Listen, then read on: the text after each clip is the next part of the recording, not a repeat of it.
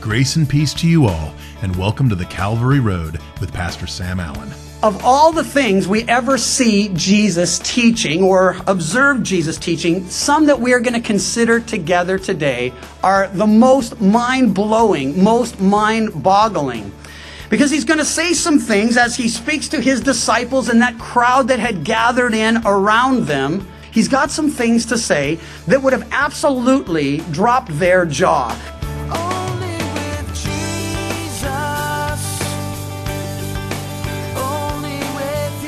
As Pastor Sam begins in Matthew 5:17, we are taken through the lessons our Lord gives us that begin to untangle the knots that the religious leaders of that day had made of the law, simplifying what had been made complex and helping us understand what Jesus truly considers righteousness. Matthew 5, we'll be looking at verses 17 through 37, Lord willing. The title of our message, The Righteousness of God. Of all the things we ever see Jesus teaching or observe Jesus teaching, some that we are going to consider together today are the most mind blowing, most mind boggling. Because he's going to say some things as he speaks to his disciples and that crowd that had gathered in around them and to the religious leaders, the Pharisees, the scribes, the religious establishment of his day. He's got some things to say that would have absolutely dropped their jaw, that would have caused them to say, how in the world or what is he getting at or there's no way. Well, you'll see what I mean in a moment. In the first 12 verses of this chapter, as we began our study of the Sermon on the Mount, we looked at the importance of character. That is the foundation upon which God will build our lives as believers and Christians. And then in verses 13 through 16, we saw our influence, and it is directly related to our character. The more we grow to be like Jesus, to think like Jesus, to respond as he did or would, well, then the more our influence will be a blessing and a benefit to those around us.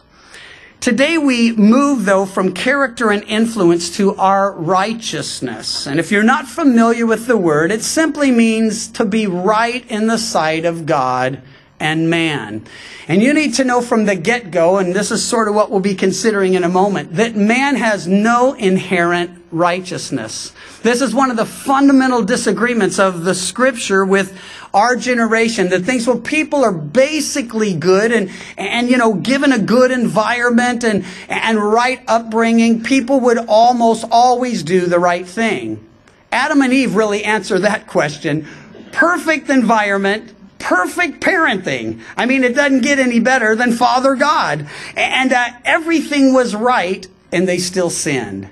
So the idea that if our, hey, nothing will change the fact that inherently we don't possess this thing that God says is an absolute essential righteousness, rightness in the sight of God and man. Well, he begins then saying, Do not think I came to destroy the law or prophets. Matthew 5 17. I did not come to destroy, but to fulfill. The law for them would have meant one of these four things. First, the Ten Commandments. For many, it would have been the five books of Moses. For yet others, it would have been the law and the prophets, the 39 books of the Old Testament. No New Testament existed at the time these things were written. So when he says the law, they're going to think, okay, 10 commandments, five books of Moses, 39 books of the Old Testament, but not the religious leaders. When they thought of the law, they didn't think of the 10 or the 5 or the 39. They thought about the school of the scribes. And the scribes had set out to do, well, something that absolutely was unnecessary. God had given us some very simple, straightforward principles. He said, I don't want you to kill. A five year old can grasp the concept. He says, I don't want you to lie. I don't want you to steal. I want you to honor your father and mother. I want you to honor me. I want you to have a day of rest. Don't want you to work yourself to death. Work six days and make sure you have a day for rest and reflection. So what happens? The scribes and the religious leaders, they set out to say, well, we're not sure people will really be able to understand what God's getting at. So we need to clarify it and amplify it. And, well, that's what they set out to do. They created this, uh, well, we have it in book form now. It's called the Mishnah. 63 addresses that cover about 800 pages on just some very simple things. God says not to work. They say, what does it mean to work?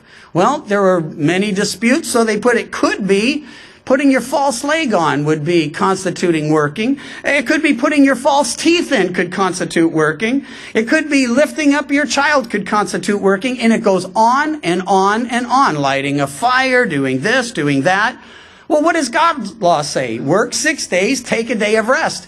It would wear you out just trying to understand the rules and regulations they came up with related to not working. But it gets worse. They said, these 800 pages will never do. So they created the Talmuds. These are commentaries, not on the Ten Commandments so much, or the five books of Moses, or the 39 books of the Old Testament. They're commentaries on the Mishnah. So they said, let's take these 800 pages and let's really get into this. And they come up with, well, the Jerusalem Talmud, they have 12 volumes. The Babylonian, 60 volumes. So here it is. You've worked six days. It's your day of rest. You want to make sure you're not blowing it anyway. So you got to get into your 60 volumes and start reading. You can see why it was a problem for Jesus when he comes on the scene. He, he looks at all this and says, man, this is so far from what we intended. The Father and I, that is. So he says, I didn't come to destroy the law, nor the prophets. I didn't come to destroy, but to fulfill. Jesus fulfills the law in that he acted in complete obedience to it. Only one who ever did it. Only one tempted in all ways and yet without sin. Only one who could say, I do always the things that please the Father. That's Jesus. That's our Lord. That's our Savior. So I didn't come to destroy the law and I didn't come to destroy the prophets. No, he was the fulfillment of all the prophets promised. Born in the place they said he would be. At the time they prophesied he'd be born. He lived as they said he would. He accomplished the things he set out to do, things no one else had done or could do. And so he says, and he starts here because he's going to be dealing with people that are into the law. Well, I didn't come to destroy, I came to fulfill. And assuredly I say, till heaven and earth pass away, one jot or one tittle will by no means pass from the law till all is fulfilled. Jot, tenth letter of the Hebrew alphabet. The tittle, that's just like a little mark that would help you recognize and say English the difference between a P and an R. It's just that little slash that comes down. And so it's saying the smallest letter or the littlest part of a letter, all of that, all of that will come to pass. And uh, none of it, none of it will pass away until all of it is fulfilled. Well, he goes on then to say a couple things. The first would have kind of been, well, it would have been challenging to the religious establishment. Whoever therefore breaks one of the least of these commandments and teaches men so shall be called least in the kingdom of heaven. But whoever does and teaches them, he shall be called great in the kingdom of heaven. What he's saying here, first of all, would have challenged the religious establishment because they were under the impression that the unrighteous would not inherit the kingdom of heaven. Now he's saying there will be some who break the commandments and even teach people to break them that will be in the kingdom of heaven, although they will be least in the kingdom. So they would have thought, yeah, that's the rabble we're teaching. That's the people that we're putting up with and dealing with daily. And then they would have considered the second part of this applying to them, to apply to them. But whoever does and teaches them, he shall be called great in the kingdom of heaven. You gotta know that every Pharisee, the religious leader, every scribe, a, a religious writer, a, a student of the law, a recorder of the law, an interpreter of the law, they would have thought of themselves when Jesus says, the one who does and teaches, great in the kingdom of heaven. And then Jesus literally pulls the rug out from under their feet. Why? He wants to show us that when we stand before God, we're all on equal footing. That there, there's a, a level playing field. And people that we would look at and consider so spiritual because of how they appear outwardly, well, they may not be exactly what they appear to be. And those that we look at and judge because outwardly, well, it's obvious that they don't have it together. It's obvious they're not doing what's right. They just might be closer to the kingdom of heaven than we would imagine. So he says, hey, the one who breaks it and teaches men to do so least. The one who does and teaches, and that's always the right order, one good thing for us there. You do it and then you teach it. He shall be called great. For I say to you, unless your righteousness exceeds the righteousness of the scribes and Pharisees, you will by no means enter the kingdom of heaven unless your righteousness exceeds that of the scribes and Pharisees, you will by no means enter the kingdom of heaven.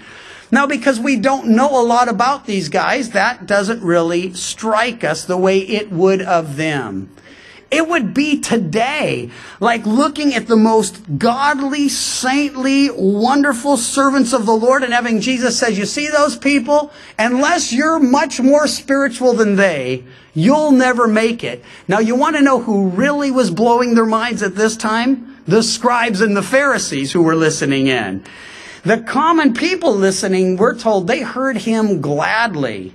But the scribes and Pharisees have been thinking, yes, the ones that do and teach, now they're hearing that unless there's a righteousness greater than theirs, they never enter the kingdom of heaven. Ordinary people would look at them, see the scribes spent their entire life in the Word of God. They were like, like our modern theologians, they studied daily and day after day and hour after hour and, and, and painstakingly translated the scripture and interpreted the scripture. And man, their life was about the scripture. But, but it's more than that. There's more to it than that.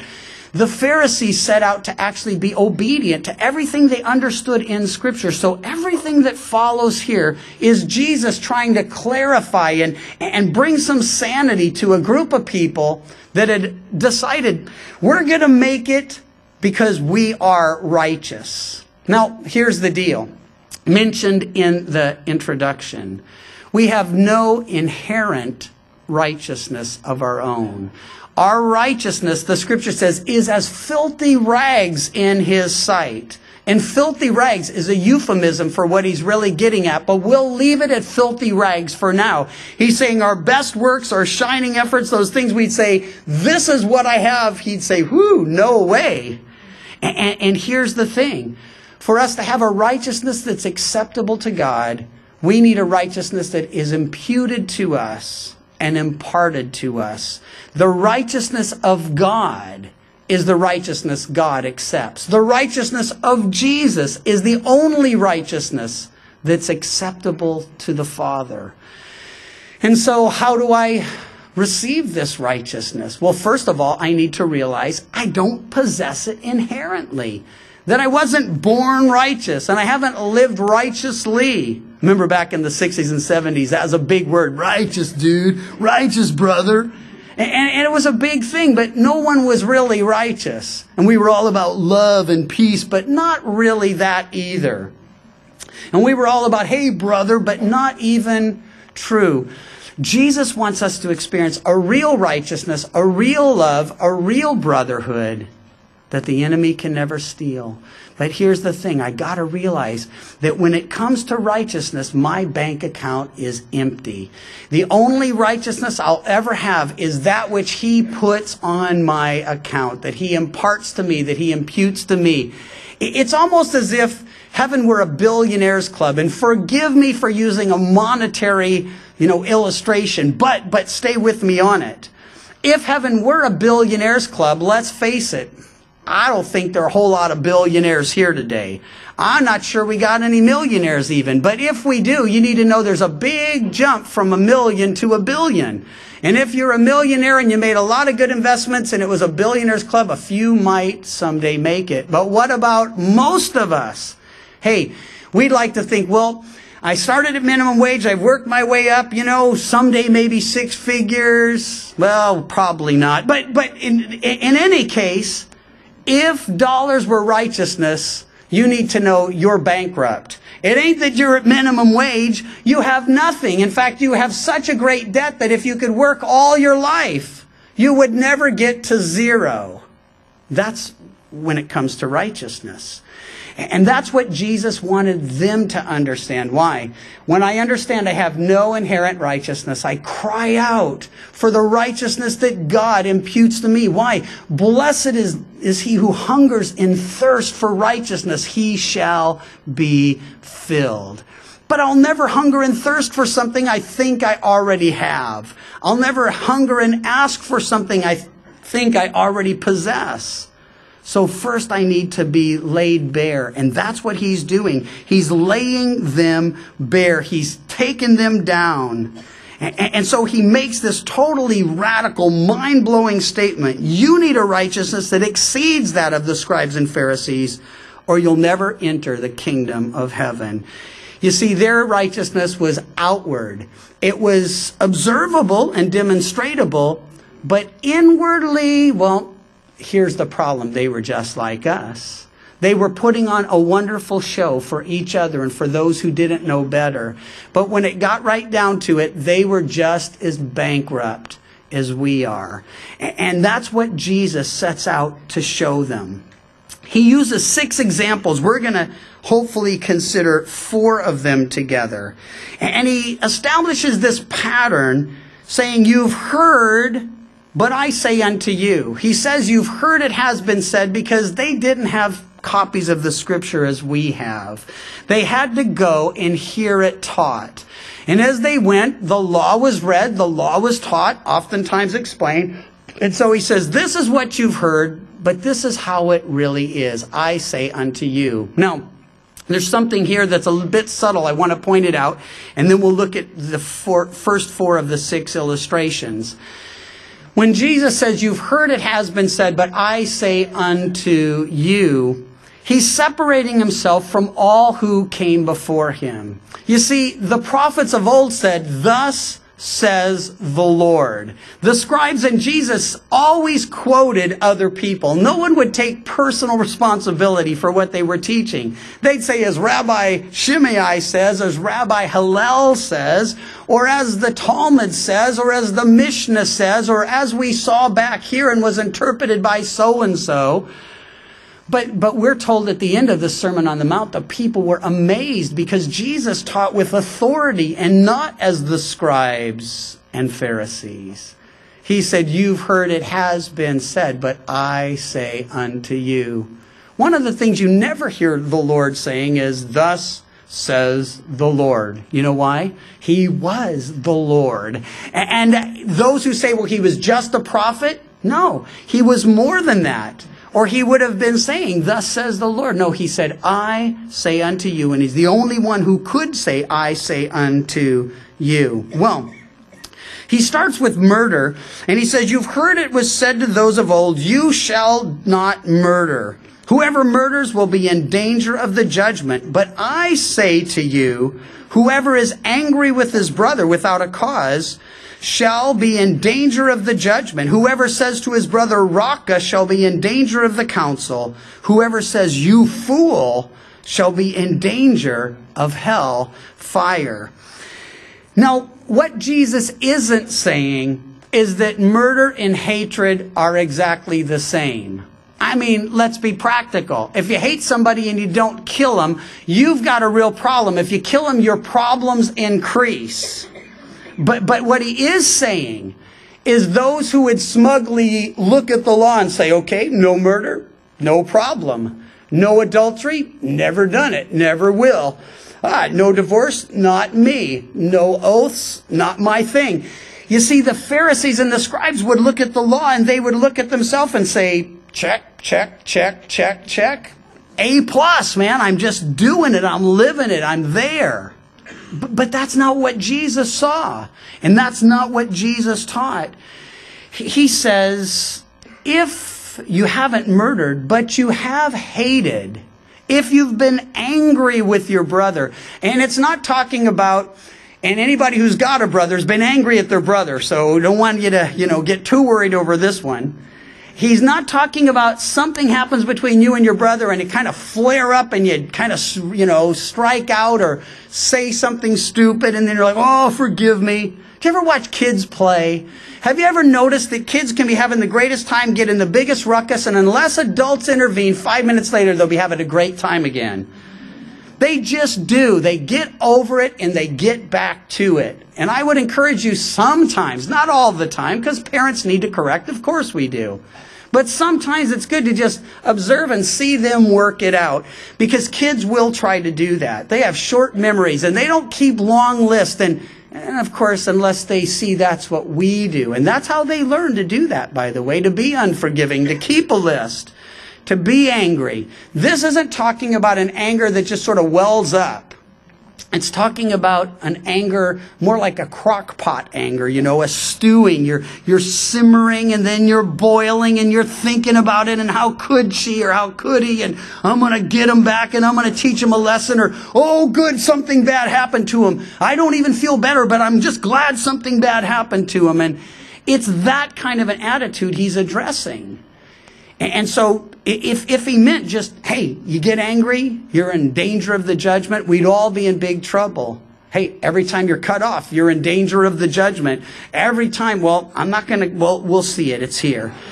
But, but in any case, he says mere external obedience to rules and regulations, at least in their own understanding, it would never cut it. They needed a, an internal, not just an external righteousness. They needed a righteousness that was in reality and, and would be demonstrated by a change of heart. We'll see that so clearly.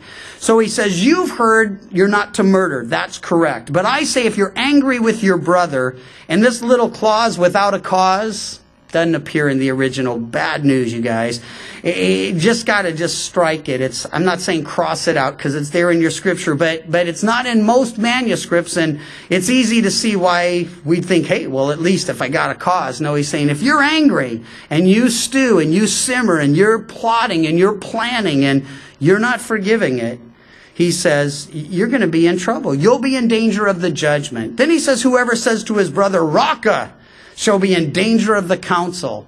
Now, I don't hear a lot of raca, so let me explain what that word means. It literally translates idiot, and I hear that. In fact, I realize I'm going to have to get a new driving vocabulary because he says I'm in danger. If that's my heart toward the people around me, is you idiot? And Pam's always saying, wouldn't it be strange if one of those idiots was someone from church? And, and I'm like, yeah, that'd be strange, wouldn't it? And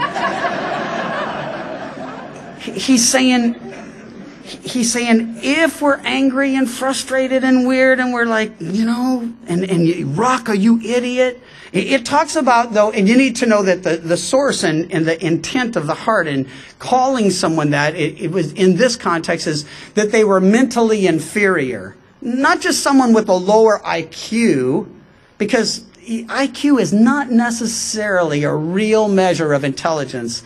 I've known a lot of people who tested high but had no common sense. And if I had to be trapped or, you know, lost backpacking, give me the guy with common sense, not the guy with a high IQ that starts calculating our percentage possibility. I don't want to know. I just want to know how do we get out of here? And, and so the, the point is, it's someone who is actually looking down at another, devaluing that person, if you will, and considering them an inferior. Hey, that's exactly where the religious leaders were. They looked at the people that heard Jesus gladly and thought, that's because they don't really get it. They don't really know what we know. They're, they're not on the level we're at. And anytime we look at others as inferior, we're doing the very thing that he's warning us about here, whether it's coming out of our mouths or not. As Jesus unveils the heart behind God's law, we realize that righteousness is about so much more than our actions and our behavior. It's about the conditions of our own hearts. He is helping us see we can never fulfill the law or be righteous on our own. Only Jesus can do that, and our need for a Savior becomes so much clearer to us. Join us next time as we complete the message, The Righteousness of God. The Calvary Road is a ministry of Calvary Chapel Chico, and you can visit our website, ccchico.com, or download the CC Chico app to contact us and listen to other studies from Pastor Sam. You can also listen to The Calvary Road as a daily podcast by visiting thecalvaryroad.com. We'd love to hear from you, and until next time, may you find grace and peace as your journey takes you down the Calvary Road. And your grace Peace, it fills my